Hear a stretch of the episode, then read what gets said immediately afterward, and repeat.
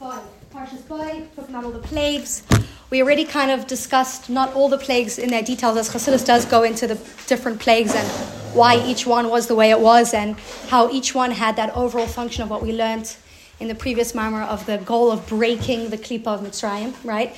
So we learned a bit about that general um, concept of the plagues. Now we're going to go to the splitting of the sea.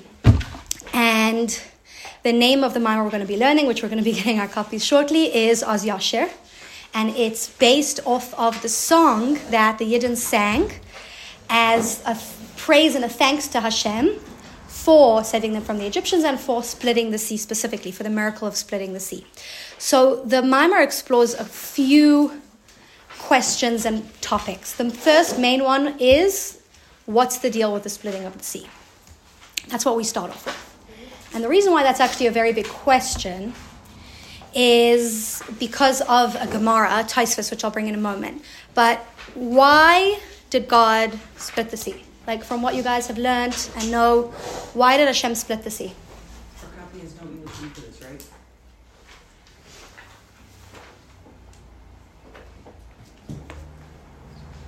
Um, it's possible. That's what I see the, in the file. It's you sent me. possible. Okay. Okay, challenge up ahead, Yeah. people. Get ready. It's worth it, I promise. It's not in this. it, it is. It is in there. You want to pass me your book? I guess it's without the English. Let me see. Shiramalais, Hanukkah. Adam Kiyaku. I think it's here. Wait, no, I think it. No. Okay. I don't even know where it is right now. I'll find it. I'll find it in a moment once we get all the copies. I'll find it in a moment. I'll leave this here. Um, okay. Why did God split the sea? Yeah. Maybe we're too far to cross the Suez Canal. To, I don't know if it was the Suez Canal, but the Red Sea, whatever it is. We don't know exactly where it is. Okay. Um, but the Red Sea. There's actually most of the opinions say that it's actually a, a sea near by Saudi Arabia. Actually, I'm not sure exactly what the name is, but um, not the Suez Canal, but to cross the sea, right? That they should get to the other side. Why else would God uh, split the sea? What do you guys think? Is that would that be the general consensus by everyone, or do you think there might be another reason other than helping them get to the other side? Like why did the chicken road? found another way for them to go over, so there has to be some significance. Right, you could have made like boats or just like whew, made them fly, right? Split the sea specifically, which must have some significance for sure. Um, maybe it had to do with the fact um, how Nachshon went in with like complete faith in him, and Hashem saw that, and There was like some sort of test involved that God like kind of had them at the sea and then there was nowhere to go, right? Until someone went in, right? Why else would God split the sea? what else would Maybe do? to humble the Egyptians to like as one final crushing. Right. Also just like destroy them. Right. At the end of the day, the entire Egyptian army drowned in the sea, right? So it could say that it was to to drown the Egyptians in the sea, that they should be finished, and that they should clearly see who, who finally who's the boss, right? I think that's like a clear miracle for like not just the people in like all the plagues and stuff. Like by the time the rest of the world heard about it, all the plagues were over. But like I feel like when someone's at when the sea is splitting and it's like a sea that's nearby so many countries that like that becomes more of a miracle that like more of the world knows. Yeah. There's a medrash that says that all of the waters of the entire sea split at that moment. Of, So- like the whole The, world, of the whole world. Yeah. And there's definitely this idea that the whole world knew about this miracle. yeah. Right? That's why um, it was crazy that Amalek then attacked the Jews afterwards because Right. they knew like just the power of the Jews' God. Right. And even- yet they came anyway, even though they knew about it. And even Moshe's family came and met up with them after that. Right, miracle. right. Like, like I don't know. I Yeah. like that. That the whole world is like a Yeah. miracle on, on a world, large world scale. Yeah. What else? Okay. So, first of all, these are all correct answers. Um, these are absolutely all correct answers, and they can take us in all different directions. But there's a very interesting Taisvis in the Gemara, in Eruvin, that says that the Jews, when they split, when they crossed the sea, they did not go from one end to the other. Has anyone heard this before? they did not go from one end to the other. They actually went from one side and they emerged on the exact same side. You heard that before? Yeah. Like a U shape, like that. They didn't go to the other side, they went back here.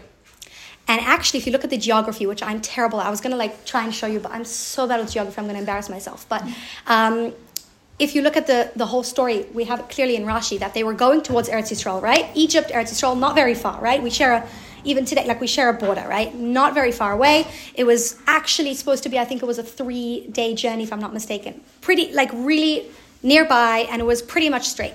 And then as they're going, going, going, they get a command from Hashem to turn around. And this is clearly seen in the Pasuk. And then Rashi explains why did Hashem tell them to turn around instead of just going straight to their destination. The main reason that's brought is so that Pari should think that they're confused, that they got lost, and that maybe then he'll come and chase them, which was Hashem's plan. Hashem, they were on a direct route to Israel, and Hashem turned them around, took them, made them get stuck in front of a sea, which the other side of that sea was not Eretz Yisrael. So he took them to the edge of the sea, split the sea, they went inside the sea, the Egyptians followed, drowned, and they came out the exact same side, and then proceeded to, to go on to their route to Eretz Yisrael, which ends up, we know, lasting 40 years instead of, instead of three days. Then how did they get to Jordan side? Isn't that, isn't that the way they came in? Okay, I'll, I'll I think Gila, Tehila, all your other teachers will know. I've tried. I really have. Like there's years where I would sit and I would look at the map, and I literally still don't understand how here is near Ben. Like I still don't understand like this area where I live. It doesn't make sense. Geography just. I think it's because I never did puzzles when I was a kid. I don't know. I never did puzzle either. I like I just don't know. but all, from what I know is that it was a direct route, a three day route straight. God told them to turn around. When they turned around, they ended up in front of a sea. That's by then the Egyptians heard, oh, they're lost, they're wandering, they chased them. The Egyptians come behind them, in front of them is the Red Sea. God split the sea, not so that they could go to the other side to get to Israel, because Israel was there, but that they went in, came out the same side, and then continued on their journey towards Israel. Okay. Yeah. what countries that's next to, I don't know. Um, so that kind of begs the question. The main answer that we would give: Why did we split? Why did God split the sea so that they could get to the other side? Right. So um, the second, and, and that would then negate that answer totally, right? Because they did not go to the other side. They literally came out the same end that they went in. And then the next answer which is the most popular one, as Emma brought, is to destroy the Egyptians, right? We know that they all drowned in the sea. They followed them inside, the Jews emerged safe, unharmed, and the Egyptians all drowned. And it says clearly in the Oz Yashar, in the Pasuk, in the Torah, that, the, that Hashem, that now the Egyptians will know that I am God. Thank you very much. Okay, yes, you're reminding me that. Just let me know. Okay, amazing. Okay, we'll, we'll go inside in a moment. It's not in the book. It's po- Last year I didn't teach it because I was away, so it's possible it's not. Okay, this book? Here. Yeah. It is in here? Yeah, did you find it? No, I don't think that we saw it. You said that it was. No, No. I asked and sent it. I don't think that it is, which is very interesting. Okay. That's fine. So we'll so we'll do from these copies. So the next most obvious answer again would be that the Egyptians all drowned and that it's that that's how God wanted to punish them. And first of all, then that begs the question: Well, why punish them that way? We know good God could have destroyed the Egyptians in any which way. So why by drowning in the sea? And even further than that, it says the real reason why God did that to the Egyptians was so that they should know God, right? But there was not a single Egyptian remaining to actually know God because they were all dead. So, what was. So, that also kind of isn't enough of an answer for the Alter Rebbe for why God would split the sea. And all these other answers were correct as well, but they still beg the question why in the way that it was done? Like, why split a sea that we don't need to get to the other side, that we don't have to kill the Egyptians that way? You can let the world know that you are God in many other ways. Why specifically getting the Jews in front of water, splitting it, having the Jews walk in, get safely out, and the Egyptians drown? And so, what we're going to be learning in this mimer is the Hasidic significance of the splitting of the sea as an essential preparation for the Jewish people before receiving the Torah. Because we know that God didn't just take the Jews out of Egypt so they should be free, right? God took the Jews out of slavery so that they should be His slaves, so that we should then get the Torah and that we should then be have the freedom to actually live in the image of God and be able to serve God and reflect him into the world, right? Which is a different kind of freedom than what we usually think about when we think of freedom. That was a freedom that they walked into. And so the whole purpose of them leaving was that they can become a nation, receive the Torah, and become the Jewish people. And what we're going to be learning is that the splitting of the sea, the process, the significance of the Jewish people walking through the sea, the Egyptians drowning there, was uh, was an essential process they had to go through before receiving the Torah. And we're going to discuss why that is. So that's kind of the first um, section that the Mimer talks about.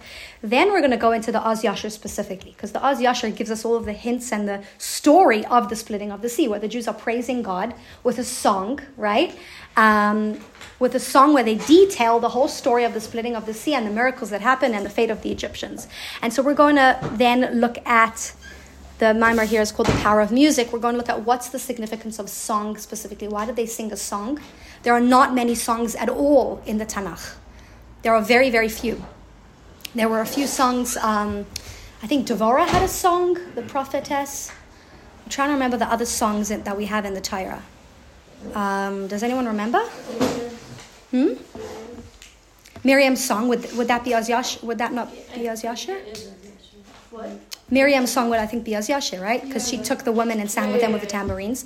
What other songs do we have In, in the Torah? In, in Chumash, I, I don't know of much. Oh, I think there might be. at the Very end of the last book. You're right. Hazinu. Hazinu. You're right. Yes, there's a song there. I think that's it. Other than that, I'm not sure. And then even in the in the prophets, we have a few prophet songs, but like very few. Um, Shir, shir. Shira Shirim is called the Song of Songs, but it's not. It's but it, yeah, um, it's not necessarily a song per se that was literally sung. This was sung by the Jewish people. So we're going to be talking about the power of music and the significance of song, and why they specifically sang this, and what that represents also on a Hasidic level. What does music represent? And then we're going to talk about um, the difference between the Levium and the Kohanim in the Beis Hamikdash, because when we talk about song, the Kohanim had the job in the Beis Hamikdash of dealing with the sacrifices and the korbanos, and the Levium, the Levites, were in charge of the singing. That's literally what their job was. They came and they would sing, um, or they would play musical instruments. So we're going to be learning about the difference between song and Karbonis between the Levium and the Kohanim. We're going to see where Moshe falls into all of that, as Moshe being a Levi, and where does Moshe, as the one who split the sea, falls in. Um, and then we're going to go, the end of the Mimer is going to take us to the words of Az Yashir itself and explain, based on everything we've learned, the deeper significance of, of a lot of the phrases that we say every day in the Az Yashir and what they were really praising and what was really going on. So that's just a bit of the, of the flow of the Mimer and what we're going to be um, what we're going to be discussing. So hopefully you can remember that a little because it's gonna, as you see, it's gonna jump a little bit from topic and idea to to idea. Okay, so I apologize. I, I thought this was in the book for sure, and I thought that it had English, but if it if it's not in the book with English, it means that it I absolutely couldn't find it on the internet um, with English. Although I haven't looked this year, so maybe I will check. But I do remember looking. There were a few that I could not find on the internet with English. This one doesn't even have Nakudai, so I really hope you can follow along as much as you can. We're going to be translating everything, and if you do get stuck on a word, please, please, please let me know, okay? And if and if you're stuck with all of if this looks just like Scrabble to you or something, then you don't have to follow along inside, okay? So you do what works. If you want to pass it this way, this is really pretty. These doodles. there you go. We have, I think we have too many that side. You have enough? Does anyone need another?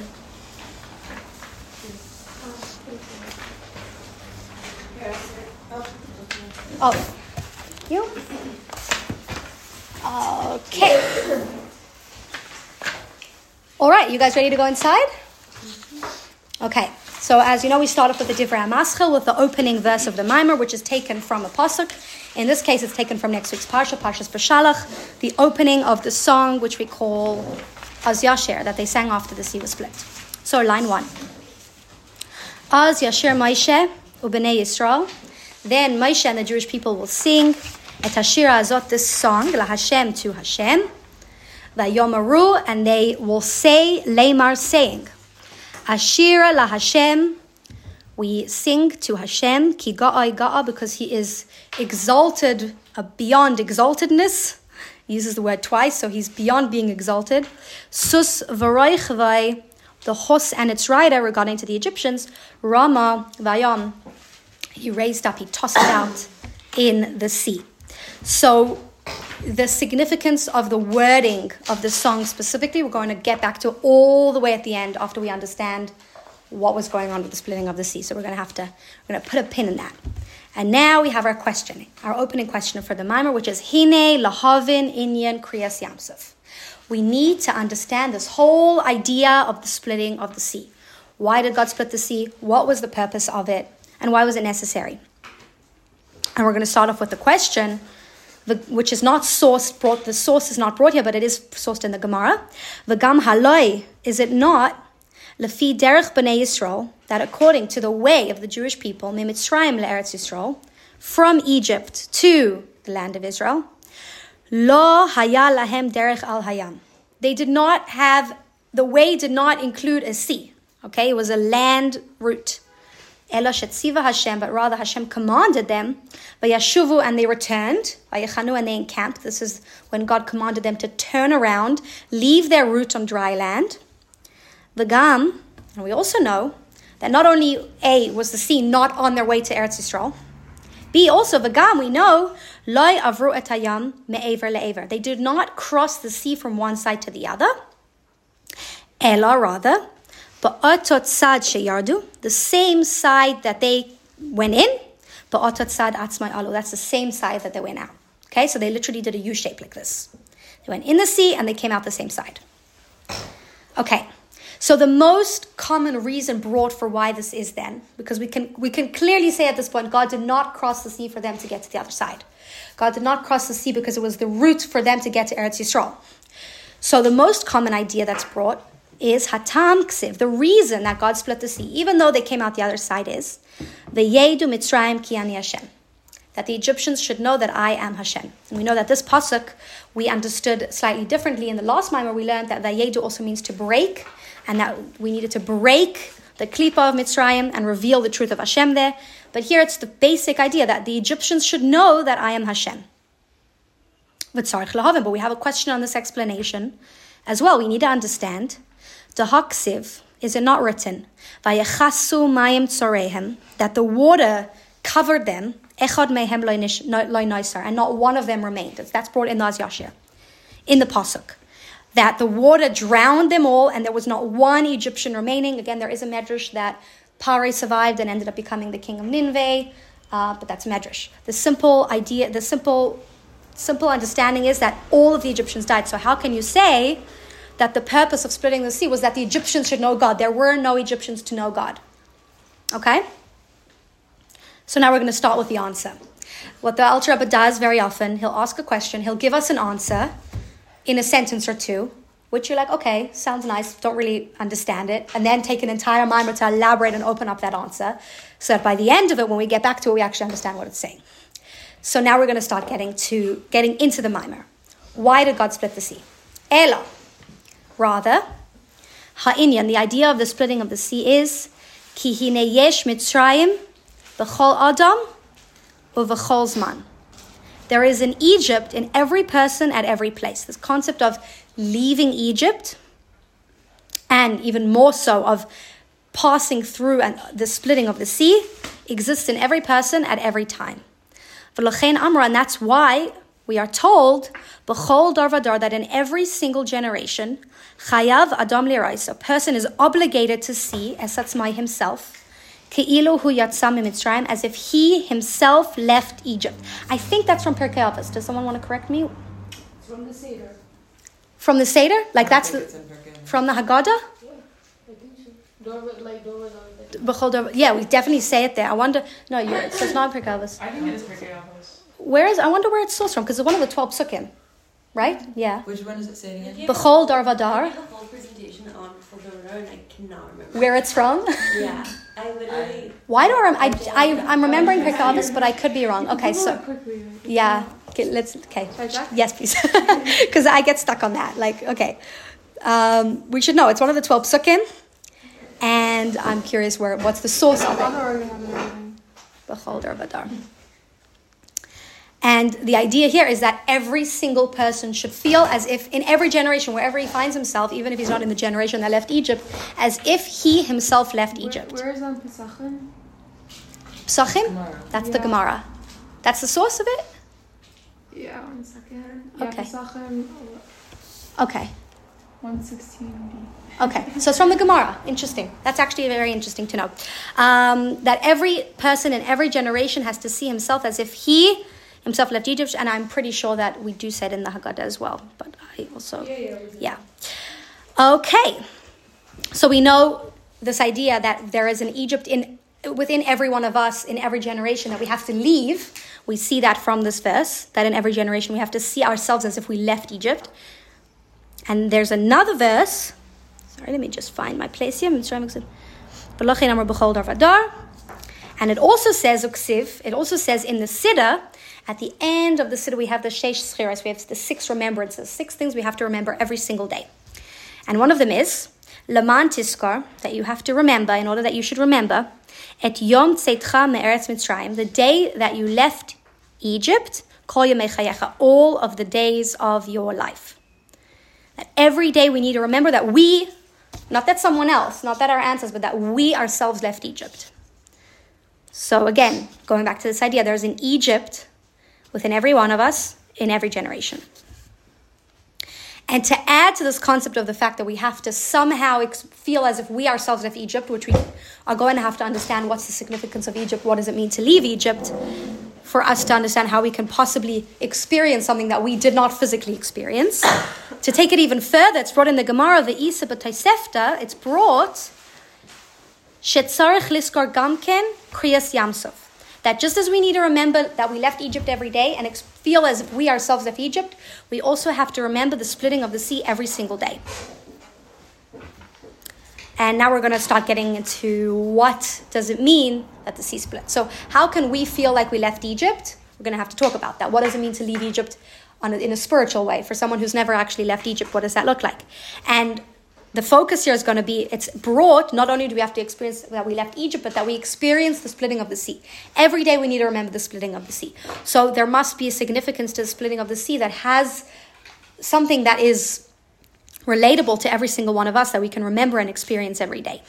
So we're going to start to talk about now about the splitting of the sea. And before the is going to give us a clear answer, we're going to go into different topics. So now we're going to start going into some Hasidus and some Kabbalah to get into the answer for what is the significance of the splitting of the sea. So now we're going to basically take everything we learned, which was pretty much connected one to the other until now. The Alter Rebbe held that for a lot longer than usual. Usually there's like one line that's sourced in the that's sourced in the pasuk, and then we go straight into Chassidus. Now we're going to put all of this aside, all of these questions, all of these verses, and we're going to go into something else. Okay, so next idea. Hine Amar Razal, our sages say. Now I think this is actually from Pirkei Avos. um, Al Gimel Dvarim Ha'olam Aimed. Yeah, pretty sure Yes. this is Pirkei Avos. Yes, thank you. Okay, this one's Pirkei Avos. That the world stands on three things. The world depends on three things: Al Tyra, on the Tyra, the Al Ha'avaida, and on the service. We're going to see what that means. The Al Gemilas Chasadim, and on acts of goodness and kindness. The world is reliant on these three pillars to keep it going and running and hold it up on the Torah, on service, Avaida, and on Gemilas Chasadim. So, what is Avaida? Torah, we know what Torah is, right? And we know that Torah is the blueprint of the world, and that the Torah keeps the world going, and that it's our way to know how to live. Gemilas acts of goodness and kindness, right? The world depends on people looking out for others. We're going to focus on the middle one, which is least clear. Avaida. What does it mean that the world depends on Avaida? What is Avaida? So it's brought that Avaida hein hein hakarbanais. Avaida is referring to the sacrifices that were brought in the Beis Hamikdash, which for us today, as we're going to see, represents prayer. Because it's brought in the Gemara that when the sacrifices were nullified, because we no longer had a Mizbeach and a Beis Hamikdash, we started instead to daven to Hashem. So Avaida is used in reference to sacrifices, and it's also used in reference to davening, to prayer. So what's the karbanis? What's the significance of what happened with the karbanis? We have spoken about this in different contexts. I think it was um, with Hanukkah a little bit.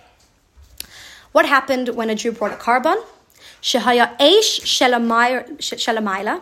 There was a fire from above, Yared al gabe mizbeach, that descended onto the mizbeach, and it's brought in the Zohar, Arya da achel korban, in that it was in the shape of a lion and it would come down and consume the korban.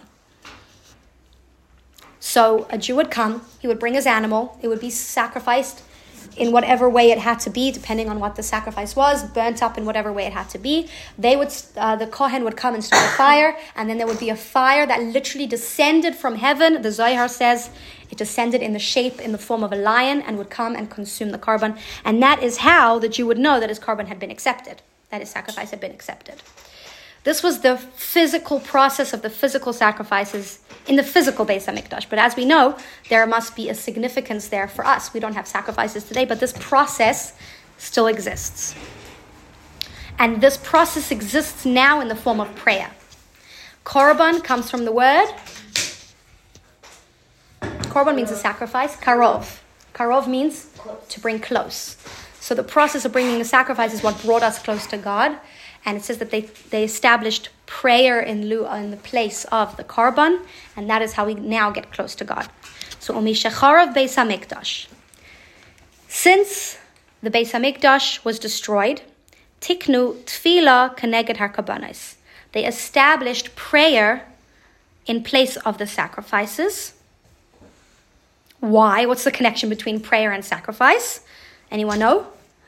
What's the connection? They have, there must be some connection if this is literally standing in the place of the sacrifice. Yeah, because we do three times a day as well as the were given three times a day. That's In right. the, in the times, korbanos were given. That's right. And we and we we remember the karbanis as well when we when we daven. But why prayer? Why the process? Because that also brings us closer to God. That also brings us closer. How? That there's also a place of like confession. There's also a place of sort of like not not like like, like of tshuva in itself of like it, is first of all it is intrinsically like included in the prayer when we do the I just flew my flew my mind. The word a, a, word? No, yeah. How, how do you call it? We're, supposed we're supposed to do it every day. No, Dafnun. Tachanun. Yes. Yeah. Okay. When we do Tachanun. Right. And like, that is kind of like we're doing the, the Korban. Right, right. That when we come for the korban, we're saying we're bringing this to you. Well, there were different carbonas for different Yeah, things, yeah. but some of them were because we sinned, some of them because we were giving thanks, and we do all of those things in words in prayer. Absolutely. We're going to look at um, literally the physical process that happened with the sacrifice happened spiritually in prayer. What happened physically with the sacrifice? A Jew would bring an animal, a physical kosher animal, right? And would kill the animal. It would no longer be alive, and it would be then consumed in a fire and go up towards Hashem.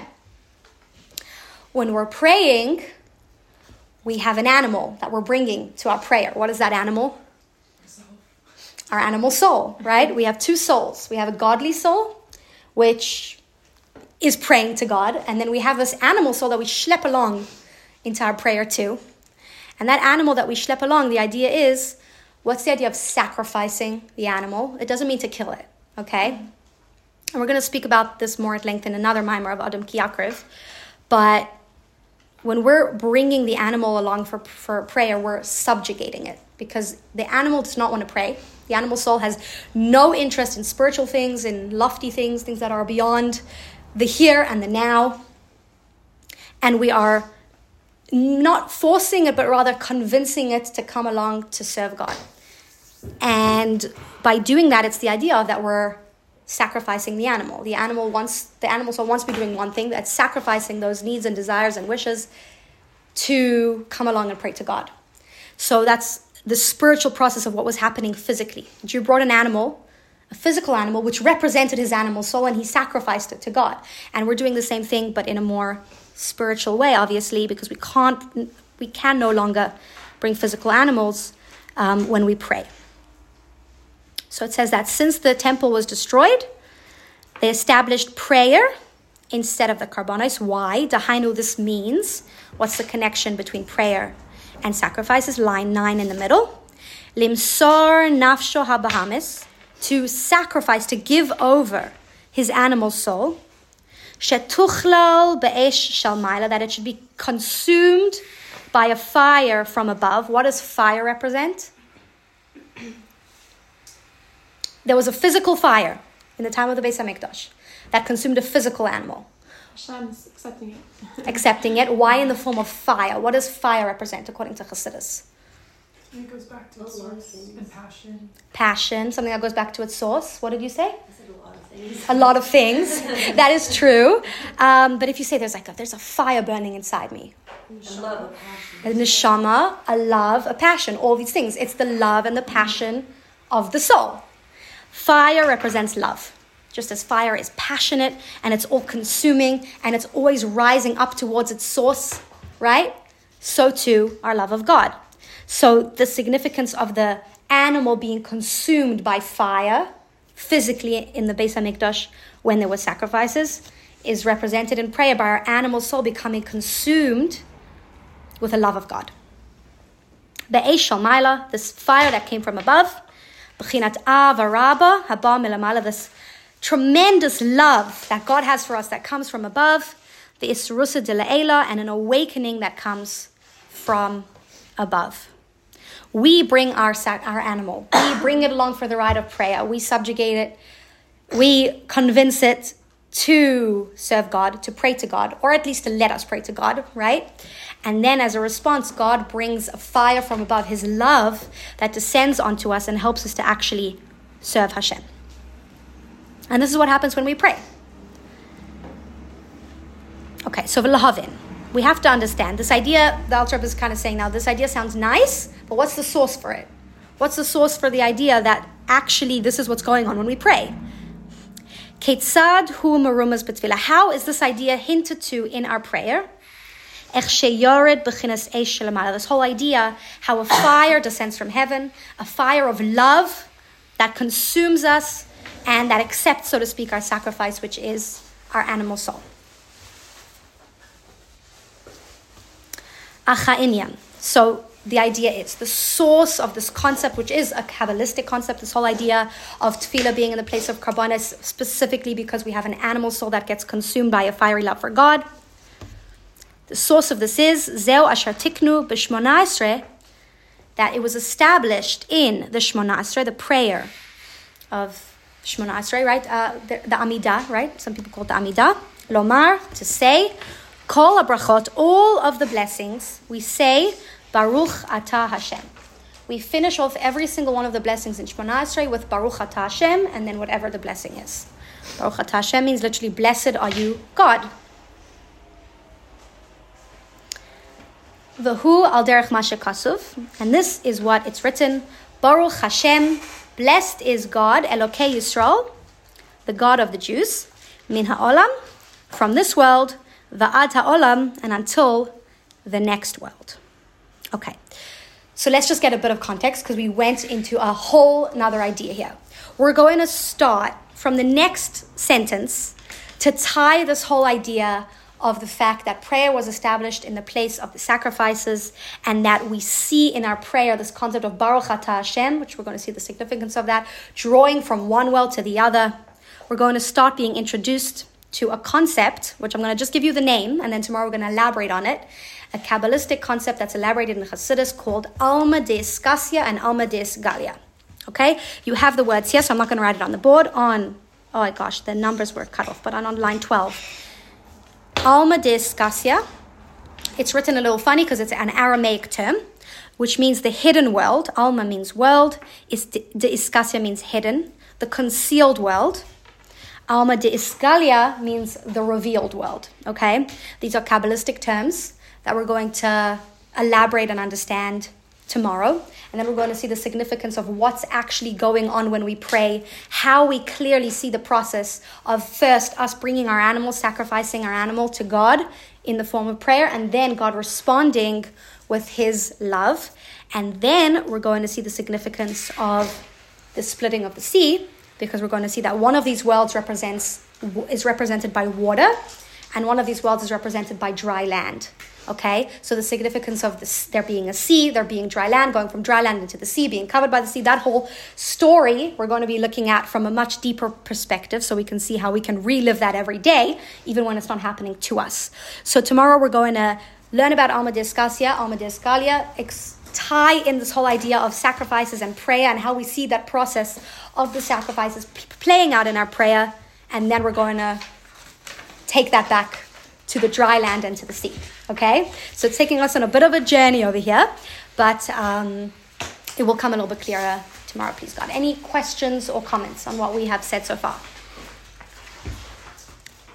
I, you, you might be a little confused about where it's going because we literally stopped in the middle, but other than that, the concepts that we discussed today, are they, are they clear?